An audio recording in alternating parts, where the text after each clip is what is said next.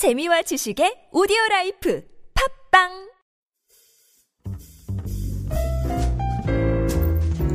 커리어 매칭 전문가 오선생의 해외 인턴십 이야기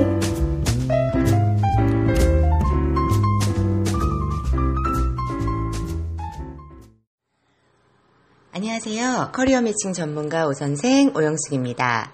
어, 이번 한 주간도 여러분 모두 즐겁게 잘 지내셨는지요?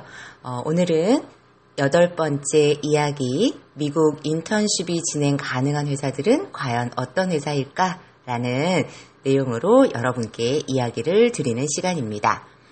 어, 미국 인턴십 진행 가능한 회사들 과연 어떤 회사일지 궁금하시죠? 미국 인턴십을 통해서 인턴 채용을 하고 싶다면 모든 회사들이 다 진행이 가능한 걸까요? 자, 그럼 우리 미국 인턴십 진행 가능한 회사들은 과연 어떤 회사들일지 한번 살펴보도록 하겠습니다. 미국 인턴십을 통해서 j1 인턴을 채용하고자 하는 기업들은 당연히 미국 내의 기업이어야 되겠고요. 미국 내의 기업 중에서도 미 국무성이 규정한 자격 요건에 부합이 되는 회사여야만 합니다. 인턴십을 지원하는 지원자의 전공이나 경력 등과 연계해서 트레이닝이 가능한 시스템을 갖추고 있어야겠고요. 안정적으로 인턴에게 급여를 줄 수 있는 경제적인 탄탄함 또한 갖춰진 회사여야만 하겠습니다. 미국 기업이라고 해서 어떤 회사든지 모두 인턴을 채용하길 원한다면 인턴을 채용할 수 있는 건 아니라는 거죠. 철저하게 미 국무성 산하에 미 국무성의 승인을 받은 스폰서 기관들이 관리 감독을 하고 있기 때문에 스폰서 기관의 승인 절차를 통과한 기업들만이 인턴십 프로그램을 통한 인턴 채용이 가능합니다. 스폰서 기관들 또한 미 국무성으로부터 오딧, 즉 감사를 받고 있기 때문에 인턴을 채용하고자 하는 회사에 대해 철저히 검증하는 절차를 거쳐서 지원자의 인턴십에 적합한 자격을 갖추고 있는지, 추후에 문제가 될 소지는 없는지 등을 아주 깐깐하게 심사하고 있습니다. 그만큼 미국 인턴십의 안정성은 최고라 할 수 있는데요. 제가 이 이야기는 아마 지난 시간에도 어, 아주 강력하게 안정성만큼은 최고다라고 말씀을 드렸던 것 같습니다. 그만큼 인턴으로 가는 회사에 대해서도 철저한 자격 검증이 이루어지고 있기 때문에 믿고 안심하고 가셔도 된다는 거죠. 자, 그럼 지원자분들이 미국 인턴십을 진행하기 위해서 결정을 내려야 할 때 가장 걱정하고 고민하는 부분이 바로 내가 믿을 수 있는 회사로 가는 것일까라는 문제인데요. 이러한 부분에 대해서는 염려하시지 않아도 되겠습니다. 앞서서 말씀드린 것처럼 회사에 대한 안정성 부분은 저희가 굳이 걱정을 하지 않아도 이미 너무나 까다롭게 자격 심사를 해서 통과한 기업들만 인턴을 채용할 수 있으니까요. 자, 그럼 어떤 조건을 우선적으로 갖춰야 하는 걸까요? 자격심사 까다롭다고 하는데 어떠한 자격심사를 통과해야만 하는 걸까요? 조금 더 상세한 내용 알아보도록 할까요? 자, 우선은 그 기업체에 상시 고용된 인원이 25명 이상이나 또는 연간 매출액이 300만 불 이상이어야 합니다. 이 기준에 부합하지 못하는 기업의 경우는 스폰서 기관에서 사업장을 직접 방문하여 실사를 하게 되고요. 그 기업 방문 심사의 결과를 통해 최종 승인을 받아야만 죄연 비자 스폰서의 자격을 얻게 됩니다. 자, 그럼 상시 고용인 25명, 상시 고용인 어떤 말인지 여러분 아시죠? 네, 상시 고용인이라 함은 쉽게 말해 상주하는 정직원인데요. 뭐 예를 들면 오전 9시에 출근해서 오후 6시에 퇴근하는 정규직 직원을 말하는 거죠. 어, 미국 같은 경우에는 정규직 직원 외에도 캠퍼럴이나 파트타임 같은 형태로 즉 임시직 형태로 일을 하고 있는 직원분들도 있는데요. 이 직원 25명이라는 숫자 안에는 이렇게 임시직 형태의 직원 수는 인정되지가 않습니다. 반드시 정해진 시간에 출근해서 정해진 시간에 퇴근하는 정규직 직원 수가 25명 이상은 되어야 한다는 겁니다. 또한 이러한 조건을 갖추었다고 해서 인턴을 필요로 하는 숫자만큼 무작정 많이 채용할 수 있는 건 절대 아닙니다. 미 국무성이 규정한 조건을 보면 상시 고용인 5명당 1명의 인턴만을 채용할 수가 있습니다. 다시 말해 정규직 직원이 25명 상주를 하고 있다면 5명당 1명의 인턴을 채용할 수 있기 때문에 총 5명의 인턴만을 채용할 수가 있는 거죠. 자, 이렇게 인턴십 승인 허가를 받기 위해 신청이 완료되었다면 스폰서 기관에서 심사 기준상 슈퍼바이저와 연락을 직접 취해서 기입 제출한 모든 내용을 확인하는 절차를 거쳐야만 합니다. 미국 인턴십의 필수 서류 중 하나가 DS7002라는 인턴십 training plan서인데요. 이 training plan서에 명시된 인턴의 training plan을 해당 슈퍼바이저가 정확히 인지하고 있는지를 스폰서 기관의 담당자와 인터뷰를 통해서 검증을 받아야 하고요. 만일 supervisor가 training plan서 상의 내용을 정확히 알지 못하고 있다는 판단이 되면 부적합 판단이 되거나 또는 그에 부적합한 답변을 했을 경우에는 인턴십 승인 허가는 절대 받을 수가 없습니다. 아, 정말로 까다로운 검증 절차를 거쳐야만 비로소 인턴 한 명을 채용할 수 있는 승인 허가를 받을 수 있는 건데요. 사실 이 기간이 진행을 하는 담당자인 저로서도 굉장히 어렵고 복잡하고 예, 좀 기다림에 어, 지치는 때가 있을 때도 있습니다. 자, 또한 인턴의 인턴십 진행 기간 중에 문제가 생겨서 어떠한 사소한 complain이라도 발생을 했다면 또는 이 complain으로 인해 스폰서 기관에 간혹 블랙리스트로 올라간 기업들이 있는데요. 한인들이 주 고객인 기업이나 미국 문화를 전혀 체험할 수 없는 환경의 기업이나 아주 영세한 소매상이나 인턴 또는 트레이니 신분의 지원자들의 전공을 살릴 수 없는 환경의 기업 등은 스폰서 기관의 심사를 통해서 거절이 될 수 있습니다. 자, 그럼 다시 한번 정리해 볼까요?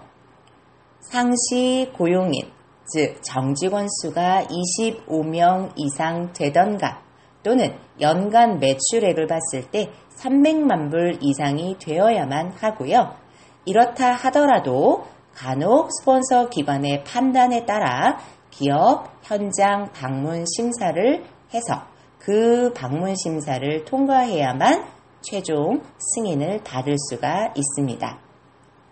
또한 정말 까다로운 검증 절차를 거치는 그 이유, 거친다고 말씀드리는 이유 하나가 인턴십 진행 기간 중에 어떠한 complain이 발생해서 이것이 스폰서 기관으로 통보가 됐다던가 한인들이 주 고객인 기업이라던가 미국 문화를 전혀 체험할 수 없는 환경의 기업이라던가 너무 영세한 소매상이라던가 또는 인턴들의 전공을 살릴 수 없는 환경의 기업이라던가 이러한 조건들을 부합하지 못하는 기업들은 심사를 통해 거절이 되기 때문에 까다로울 수밖에 없는 거죠.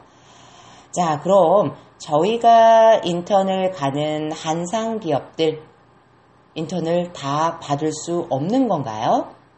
한상 기업이라 해도 한상 기업이라는 것은 한국인이 오너인 기업, 즉 영주권자 분들이 운영하고 있는 기업들이라고 이해하시면 되겠는데요. 한상 기업이라 해도 미국 문화를 체험할 수 있는 활동을 증명할 수 있다면 아주 쉽게 심사를 통과할 수 있습니다. 영어로 업무를 할 수 있는 환경이라든가 미국의 문화를 체험할 수 있는 활동을 제시해 줄 수 있다면 가능한 거죠. 간혹 한상 기업들 중에는 어, 그 기업의 고객들이 영어를 사용하는 고객들보다는 한국어 사용을 하는 고객들이 많은 경우가 있는데요. 이럴 경우 영문 웹사이트를 구축하고 있지 않은 기업들도 있습니다. 그런데 이런 경우는 인턴십 승인 허가를 절대 받을 수가 없습니다. 영문 웹사이트가 없는 경우에 영문 브로슈어를 제출해서 승인 허가를 받을 수도 있긴 하지만 이것은 스폰서 기관의 규정별로 차이가 있기 때문에 해당 기업이 어떤 스폰서 기관을 통해 인턴십 승인 허가를 진행할지에 따라 조금씩은 차이가 생기겠습니다. 점점 더 미 국무성의 관리 감독이 강화되고 있고 승인 허가를 받는 것조차 까다로워지고 있습니다. 안정성 측면으로 보면 굉장히 긍정적인 파급 효과라고 생각이 되지만 한편으로는 우리 지원자들이 선택할 수 있는 기업의 폭이 조금은 줄어드는 것 같아 안타까운 마음도 한편으로는 있습니다. J1 비자 스폰서를 통한 인턴을 채용할 기업들은 스폰서 기관이 요구할 시에는 미국 문화 체험 활동 플랜을 제작해서 제출을 해야만 합니다. 과연 우리 회사는 우리 회사로 오는 인턴에게 어떠한 미국 문화 교류 활동에 도움을 줄 수 있는가 이러한 부분들을 스폰서 기관에 플랜을 제출해서 그것이 통과가 되어야 하는데요. 이러한 부분을 스폰서 기관에서 요구를 받았지만 불성실하게 응한다면 당연히 이 또한 서류 심사하는 과정에서 불이익이 될 수도 있고 이 사유로 인하여 심사가 거절될 수도 있는 거죠. 자, 그럼 우리 인턴들이 가서 할 수 있는 culture activity 문화교류 활동에는 어떤 것들이 있을까요? 뭐 거창하거나 어려운 건 아닌데요. 한번 쉽게 예를 들어보면 국립공원이나 주립공원, 유적지, 명소, 관광 지역들을 방문하는 것도 하나의 문화교류 활동이 될 수 있습니다. 또는 현지의 스포츠 이벤트나 피크닉 또는 바비큐 파티와 같은 것에 참가를 하는 것도 문화체험 활동이 될 수 있습니다. 주목할 만한 명소나 박물관, 미술 전시회 등에 참여를 하는 것도 인정이 됩니다. 미국의 정치 또는 정부기관의 어떤 활동에 참여를 하는 것도 가능하죠. 현지 지역의 지역사회 활동 참여를 통해 현지인과 교류를 한다거나 강의나 강연에 참석을 한다던가 영화나 영화 페스티벌에 참여를 통한 문화교류 활동, 자원봉사 활동도 문화 교류로 인정을 받습니다. 이러한 cultural activity에 대해서 회사들도 인턴에게 이러한 현지 문화 교류 활동에 참가할 수 있게끔 도움을 줘야 한다는 거고요. 그에 어떠한 계획을 가지고 있는지를 스폰서 기관에 플랜을 제출해서 심사를 받아야 하는 거죠. 이러한 다양한 유형의 문화교류 활동을 인턴이 할 수 있도록 회사에서는 support를 해 주어야 하겠습니다. 인턴십 승인 허가를 위한 서류 심사의 필수 과정 중 하나가 바로 기업 심사 전화인데요. 미 국무성 산하 스폰서 기관의 심사 담당자가 해당 기업의 슈퍼바이저와의 전화 인터뷰를 통해서 트레이닝 플랜서 상의 내용을 확인하는 절차를 갖게 됩니다. 아, 그간 문제가 생겼던 사례들 중에 가장 많은 비율이 바로 이 기업 심사 전화 과정에서 발생이 되었는데요. 따라서 해당 슈퍼바이저는 스폰서 기관으로 제출한 서류상의 기업 정보는 물론 인턴 trainee의 인턴십 프로그램과 참가자의 신상 명세, DS700이라는 트레이닝 플랜서상의 세부적인 플랜에 대해서 숙지하고 있어야만 합니다. 만일 이에 미흡하게 임해, 임해서 전화 심사 시에 해당 슈퍼바이저가 스폰서 기관의 담당 직원에게 불충분한 답변을 제공한다면 스폰서 기관은 당연히 해당 기업의 인턴십 승인 허가를 거절하게 됩니다. 자, 이때 슈퍼바이저는요, 한국인 이름의 슈퍼바이저나 영어에 능숙하지 못한 supervisor, DS700이라는 트레이닝 플랜서 및 인턴 업무의 내용을 제대로 이해하지 못한 supervisor, J1 프로그램의 취지에 대해서 정확히 이해하고 있지 못한 supervisor에 대해서는 전화 심사 시에 부정적인 결과를 가져올 수가 있는데요. 반드시 기업 심사 전화에 임하는 해당 슈퍼바이저는 미국 문화 교류 체험 활동을 제공하는 데에 아주 적극적인 태도를 보여주어야만 합니다. 자, 따라서 이런 문제가 발생하지 않기 위해서는 반드시 자격 요건을 갖춘 매니저가 슈퍼바이저가 되어야 하고요. 특히 영어로 의사소통이 원활한 슈퍼바이저가 담당자로 설정이 되어야 하겠습니다.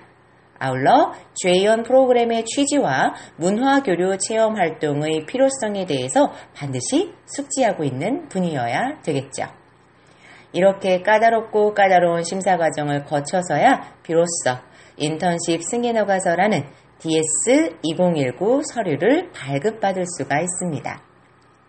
DS2019라는 것은 뭐 일종의 미국 인턴십 와도 좋아 자격 충분해 라는 신원 보증서인데요. 미 국무성에서 의뢰를 받은 발급 기관 아까 제가 스폰서 기관이라고 말씀을 쭉 드렸었죠. 이 스폰서 기관에서 심사하고 발급을 담당하고 있는 서류입니다.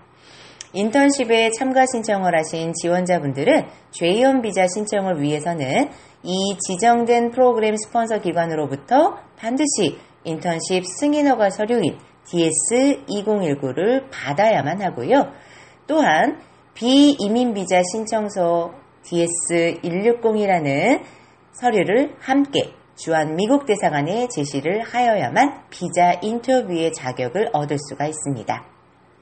DS2019라는 인턴십 승인허가 서류에는 교환 방문자가 참가하게 되는 프로그램의 목적, 기간, 해당 프로그램의 뭐 비용, 출처 등이 명시되어져 있고요. 현지 체류 기간이 참가 신청자의 자격 요건에 따라 기재가 되어 있습니다. 스폰서 기관에서는 신청자 모두에게 DS2019라는 승인허가 서류를 발급하는 것은 아니고요. 신청하는 목적과 신청 자격, 카테고리의 연관성, 프로그램의 교육적 효과, 또 미국 현지의 스폰서 및 채용회사의 신뢰성과 확실성을 확인해서 이 부분에 대한 검증이 제대로 이루어진 이후에 최종 발급이 되게 됩니다. 어, 미국 스폰서 기관에 저희가 인턴십 승인허가서를 요청했다고 해서 모두 다 발급이 되는 건 아니죠. 음, 대개 전공이 부합되거나 뭐 신청서 내용에 하자가 없다면 대부분은 발급이 되고 있지만 100% 발급이라고 할 수는 없기에 이에 따른 사전 준비를 전문가의 도움을 받아 잘 하셔야만 되겠습니다. 참가 신청자에게는 어떤 전광의, 전공의 연관성의, 연관성도 중요하고요. 그리고 아까 말씀드린 DS700이라는 트레이닝 플랜서 상에 지원자분의 전공 또는 경력과의 연관성이 입증이 되어야만 원활하게 인턴십 승인허가를 받을 수 있겠습니다. 그리고 DS2019 어, 서류는 보편 발급이 되기까지 접수한 날짜로부터 8주 정도의 시간이 소요가 되고 있는데요. 음, 이것은 미국 내에서 서류를 담당하고 있는 스폰서 기관의 어떤 현지 상황 또는 처리하는 속도에 따라 조금은 차이가 있을 수 있지만 보편 7주에서 8주 정도의 발급이 되고 있고요. 이 기간보다 조금은 늦어지기도 하고 더 빨리 어, 승인허가서가 나오는 경우도 있기는 합니다. 자, 또한 DS2019 서류를 발급받기 위해서는 일정 비용이 지불이 되어야 하는데요. 그것은 어, 스폰서 기관에 따라서 조금 차이가 있고 인턴십에 참여하는 기간이나 나의 신분이 인턴이냐 트레인이냐에 따라서 조금씩은 달라지게 됩니다. 자, 오늘 미국 인턴십이 진행 가능한 회사들은 어떤 회사인지 한번 알아봤는데요. 여러분 어떠세요? 미국 인턴십 진행하고자 하는 회사들 굉장히 조건이 까다롭죠. 이렇게 까다로운 조건을 통과해야만 우리 지원자들이 미국 인턴십에 참가할 수 있는 자격을 얻게 됩니다. 자, 다음 시간에는요. 미국 인턴십은 그럼 과연 어떤 절차를 거쳐서 어떻게 진행하게 되는지 구체적으로 이야기를 드려보도록 하겠습니다. 지금까지 커리어 매칭 전문가 오선생 오영식이었습니다.